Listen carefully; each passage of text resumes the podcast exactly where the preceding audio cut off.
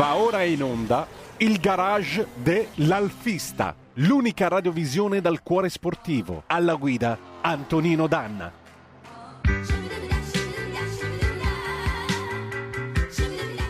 E la linea va subito ad Antonino Danna. Amiche e amici miei, ma non dall'avventura, buongiorno. Siete sulle magiche, magiche, magiche onde di Radio Libertà. Questo è il garage dell'Alfista. Io sono Antonino Danna e questa è la puntata di oggi, sabato 3 di febbraio, all'anno del Signore 2024. Cominciamo subito. Vi ricordo, date il sangue in ospedale serve sempre, salverete vite umane, chi salva una vita umana salva il mondo intero.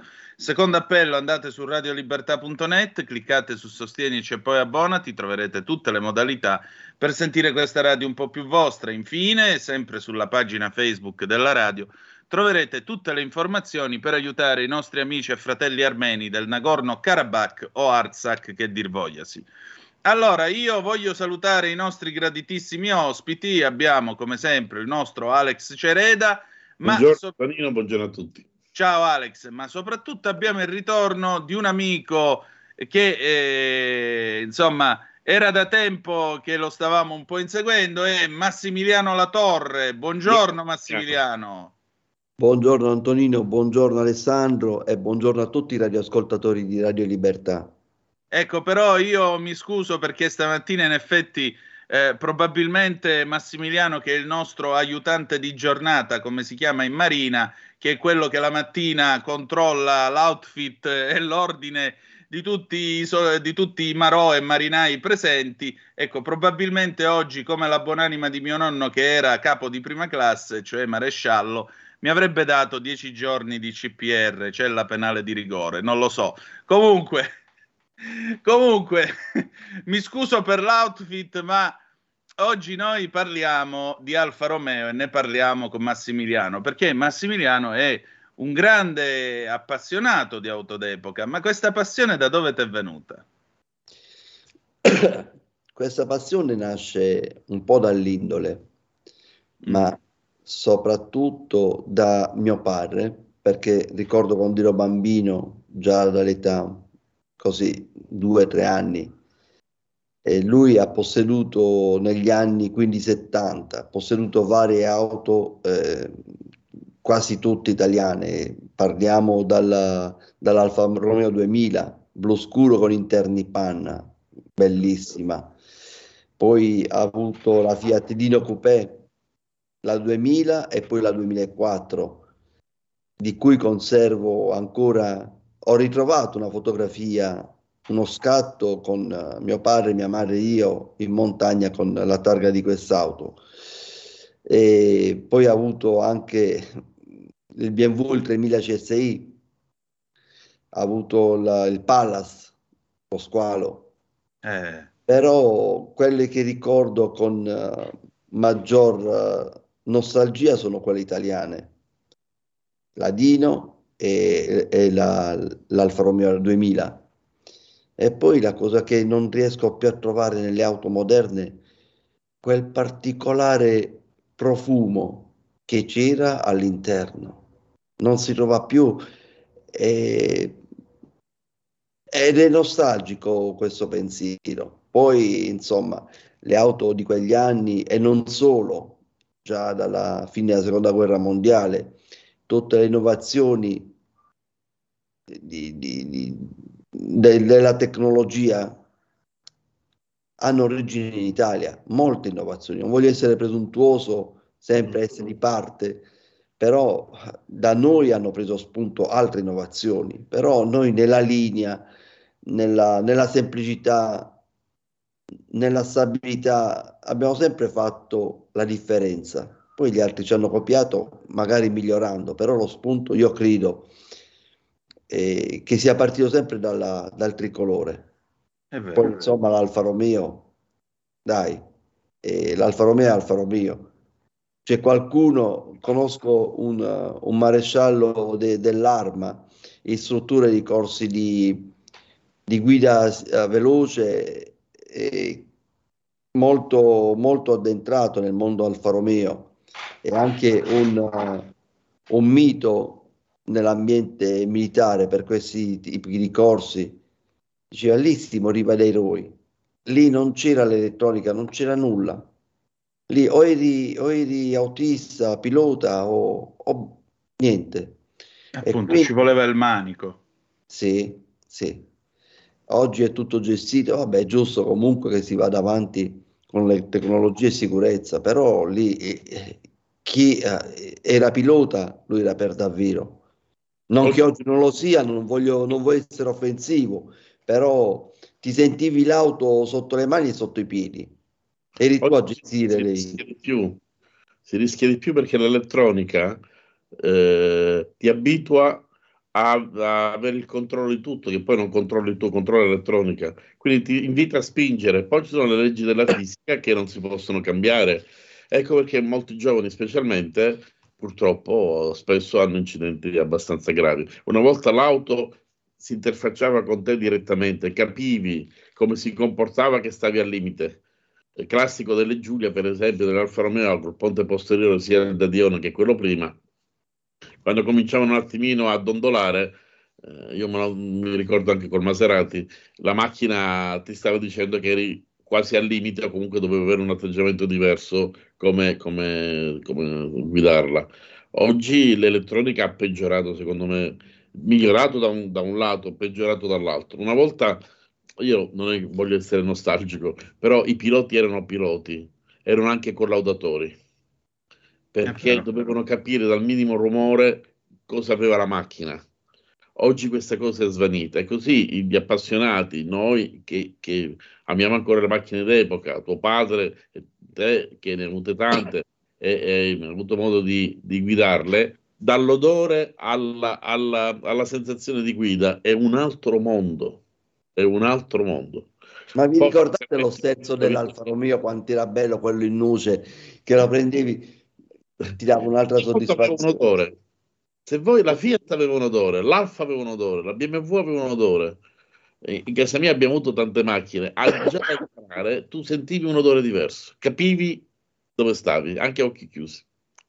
È vero. È vero. È vero. La bellezza dell'Alfa Romeo lo dicevamo nella scorsa puntata con l'ospite Maria Laura Luraghi, che l'Alfa Romeo eh, tutte le, le, le, aziende italiane, ma soprattutto l'Alfa Romeo, ha insegnato al mondo intero a fare le auto sportive, al mondo intero, al mondo intero, con buona pace.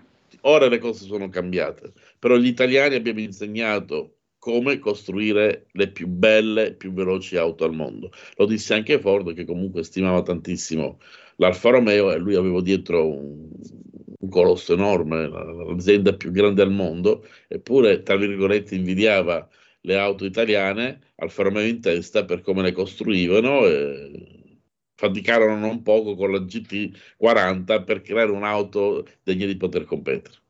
Comunque, a proposito di innovazioni italiane, come diceva Massimiliano, io vorrei ricordare una piccola cosa.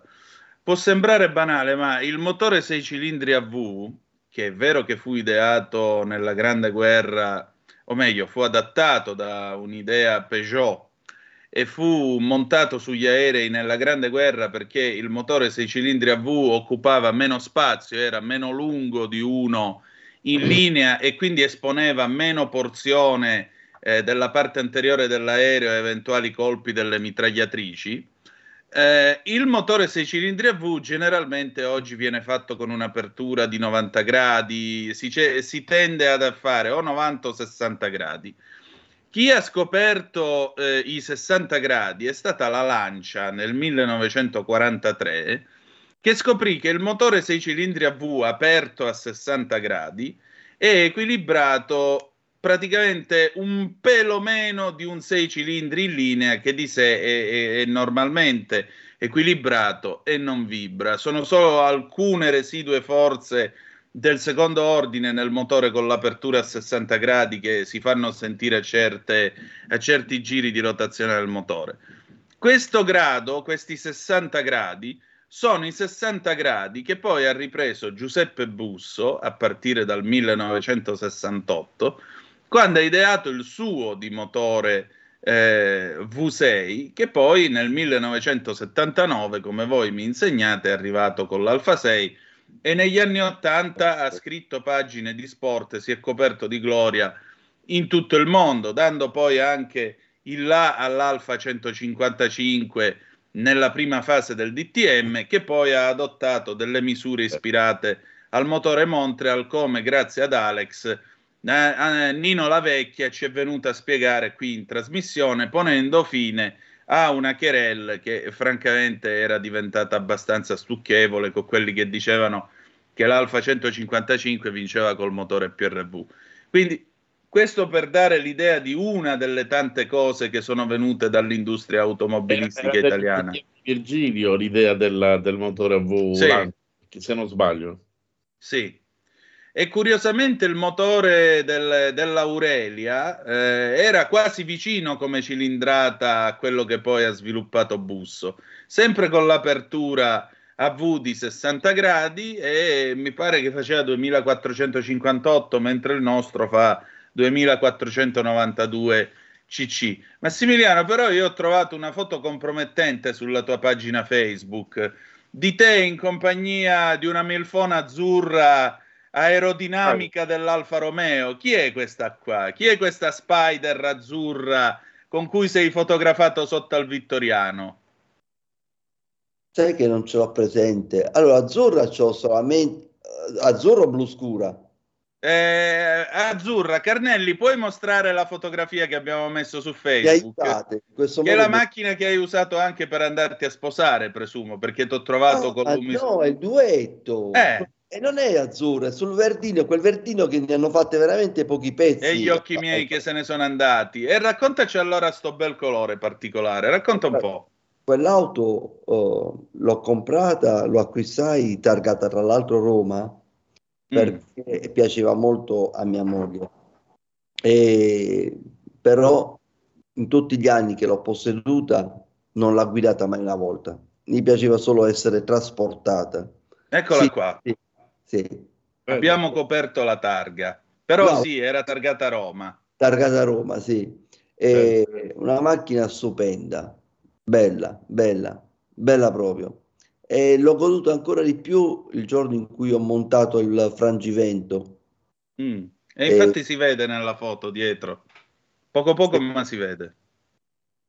Una- un'auto stupenda. Questa è una 2000, una 2000 portafoglio verde. E che dire, Eh, non ci sono parole, sono, sono emozioni, ebbrezze che le puoi provare solamente guidandole, standoci dentro. Però ricevi veramente quello che è lo stile, la linea, la potenza, lo svincolo che hanno quando acceleri, ti sbagli ad accelerare un poco di più, soprattutto se c'hai una, me- una mezza curva, però è divertente, è anche divertente. Sono auto comunque che, avendo già una certa età, devi saper manutenere, custodire e soprattutto rispettare, perché se tu vuoi strapazzarle, non va bene. Ormai piano piano i tempi passano, bisogna avere, ribadisco il concetto, rispetto per tenerle quanto più a lungo possibile. Poi io un invito che vorrei fare a tutti i possessori di auto d'epoca in particolar modo. E l'auto d'epoca, sì, è vero, è un oggetto, ma è anche un sentimento e bisogna curarle, bisogna curarle perché rimandare anche la piccola manutenzione. Considera una cosa, Antonino, che io due volte l'anno, all'inizio dell'inverno e all'inizio dell'estate, la cosa più stupida, sulle guarnizioni in gomma, ci passo la vasellina, ma questo Mm. per evitare che si rinsecchiscano e magari tenerle in modo originale quanto per lungo, anche se oggi si trovano anche eh, in alcuni casi tribolando pezzi di ricambio, però è bello averlo nelle sue originalità. Que- comunque tutto questo discorso per dire che bisogna averne cura, per passarle magari ai nostri figli, ai nostri nipoti e comunque tenerle in vita. È, è storia. È vero. E storia, e se permettete, oltre a essere parte di storia, cultura, costume di questo paese, sono le piccole storie di ognuno di noi. E la grande storia, quella con la S maiuscola, nasce proprio dal fatto che, no, che è la somma di tutte le nostre piccole storie. Alex, abbiamo ancora 5 minuti, poi purtroppo l'orologio ci raggiunge. Di, dici tu, entra tu. No, sono affascinato da, da, dai racconti di Massimiliano perché eh, condivido perfettamente, perché io dico sempre che quelle auto erano costruite da esseri umani e ricostruite da esseri umani. Sì. Quindi hanno, hanno un'anima ed è vero, ed è vero, io qualche volta l'ho accennato di fatti che mi sono accaduti con delle auto che ho o che ho avuto e coincidenze o altre cose, è come se quella, quel mezzo avesse veramente un'entità dentro con cui tu ti interfacci. Quindi quando hai un'auto d'epoca devi avere l'amore e la cura di un oggetto prezioso che ti è stato tramandato, al di là che tu l'abbia comprato. Quindi devi rispettarlo, come dice Massimiliano, devi mantenerlo nella più possibile condizione originale, dove è possibile ovviamente. Adesso con l'aftermarket si trova un po' tutto, ma non è più originale. Il, la nostra vocazione per l'auto italiane è perché eh, la cultura dell'Italia negli anni 70-80 motoristica è stata maggiormente col mar- con i marchi italiani, ma soprattutto perché vedi Alfa Romeo ha, ha insegnato al mondo intero a costruire le macchine, come ci ha detto più volte, e soprattutto il, la problematica che eh, c'è un problema forse audio, Antonino? No, eh, sotto stanno facendo lavori da novembre e quindi si infila il rumore di questo maledetto trapano. Ah, va bene, ok, ok, come ho detto. Questo poi vi spiego cos'è. La, con è un rilevatore di decibel. Mantenere queste auto sempre più perfette, rispettarle e quanto più possibile portarle a spasso. Lo dice uno che ogni tanto strapazza la sua auto, la sua Giulia, però è vero che come una bella donna tu la porti a spasso e così è deve vero. essere un'auto d'epoca, deve Posso essere curata. Ma... Posso la... Scusami Alessandro, eh, dimmi, non, non, ho sentito che stavi ancora parlando. Posso lanciarvi un, uno spunto di riflessione? ma ora non si parla di auto italiane, parlo in genere. Ancora oggi tu vedi un deflettore, un fanale, un profilo di una porta o di, di un parafango. Di che macchina è? Se hai esperienza la riconosci. Oggi con le auto moderne hai difficoltà. Eh. Non ci sarà la stessa soddisfazione di dire ah ho indovinato quella, me la ricordo di Radella vero, verissimo. Tutti uguali. Verissimo. No, ma mi rifacevo a quello che diceva Antonino. Cioè, prima era l'uomo che prendeva la matita e disegnava. Esatto. C'era un'anima e una personalità per ogni disegno di auto. Vero. Era umana anche la meccanica che veniva messa in piedi da questi uomini. Perché tu ci parlavi con quella meccanica e glielo dicevi non mi abbandonare.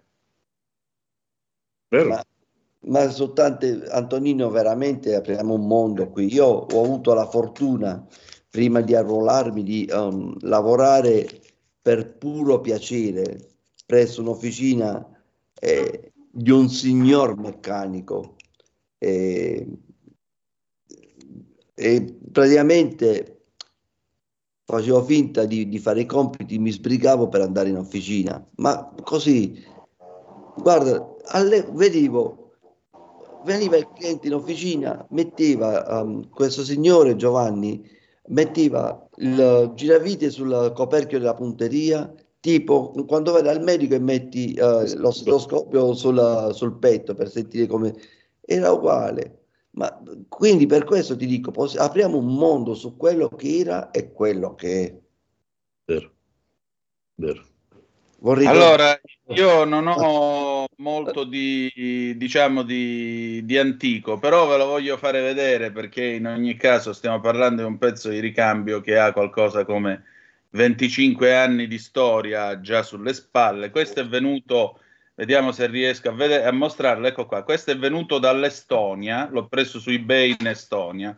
E questo è il seme della rinascita, non è un rilevatore di rumore, ma altro non è che il comando luci, assetto fari e illuminazione della 166, della mia Alfa 166 2005 V6, perché io vi devo dire che questa settimana sono arrivati nell'ordine kit cinghia distribuzione pompa acqua, dischi anteriori, dischi posteriori, pastiglie anteriori, pastiglie posteriori, poi abbiamo comando luci, termostato, i braccetti anteriori in kit che siccome Dio c'è ed è anche molto ironico, sono venuti da Chelmsford, Inghilterra, che è il paese nel quale è nata la radio, perché la BBC fu messa in piedi da Marconi nel, in quel di Chelmsford nel 1922. Quindi a uno che fa radio doveva venire per forza il pezzo di ricambio dal paese della radio.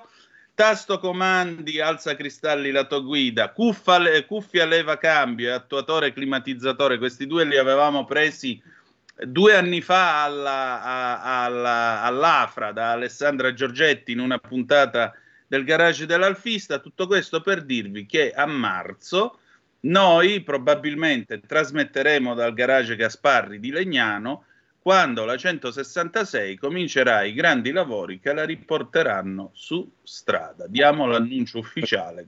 Una rinascita. Eh, una sì, e questo è il seme della rinascita. Ebbene sì, ripartiamo, torniamo e abbiamo 190 cavalli fermi da un po' che ansimano e diciamo così aspettano l'occasione giusta per potersi, diciamo, spremere sull'asfalto come dovrebbero, direi. Questo è quanto. Insomma, la speranza è che venga, sicuramente verrà un buon lavoro, anche perché i nostri amici del garage Gasparri, i fratelli Alfa e Tullio Biaggi e Sara Biaggi, che eh, lavora con loro, la, eh, la, figlia di Alfa, tra l'altro, li saluto se ci stanno ascoltando. Beh, eh, diciamo così, eh, già sanno che dovranno girare un sacco di video, quindi vedrete come si fa la distribuzione nel motore busso. Vedrete l'esempio che loro fanno sempre con la sfera del cuscinetto, la mettono dentro la V di V6 sulla bancata in alto del, mm, del motore e praticamente lì vedi l'equilibratura del 60 gradi perché tu puoi accelerare quanto vuoi ma la sfera del cuscinetto resta dentro la lettera V incastrata nella lettera V di V6 e non si muove, non casca, non viene spinta da nessuna parte proprio per dimostrare la, il fatto che il motore a V di 60 gradi è perfettamente equilibrato di suo. Avremo modo di raccontarvi questo ed altro. Allora, Massimiliano, io ti ringrazio del tuo tempo, però torna a trovarci. Sì, certo. Con piacere, sempre con piacere. Vorrei dire che la prossima volta convocheremo anche il coautore delle malefatte automobilistiche di Massimiliano Latorre, che è Danilo Cambrini che noi salutiamo con molto affetto. Eh, Alex, io ti ringrazio molto come sempre. E niente, ci ritroviamo il 10 di febbraio, sempre sulle magiche, magiche, magiche onde di Radio Libertà. Mi aveva detto Maria Laura Luraghi che eh, voleva venire a occupare Manu Militari la radio il 10 di ritorno da Parigi. Vedremo se faremo questa puntata in diretta da Milano oppure no. Se no, comunque noi ci saremo in ogni caso alle 9.30. Adesso l'inderogabile Giorgia Pacione di Bello, seguitela perché poi c'è anche un collegamento con Riccardo Molinari a un presidio dei trattoristi. Grazie a tutti voi e ricordate che malgrado tutto, the best is yet to come, il meglio deve ancora venire. E comunque, Alfa Romeo. Vi hanno parlato Massimiliano Latorre, Alex Cerede e Antonino Danna. Buongiorno. Avete ascoltato il garage dell'alfista.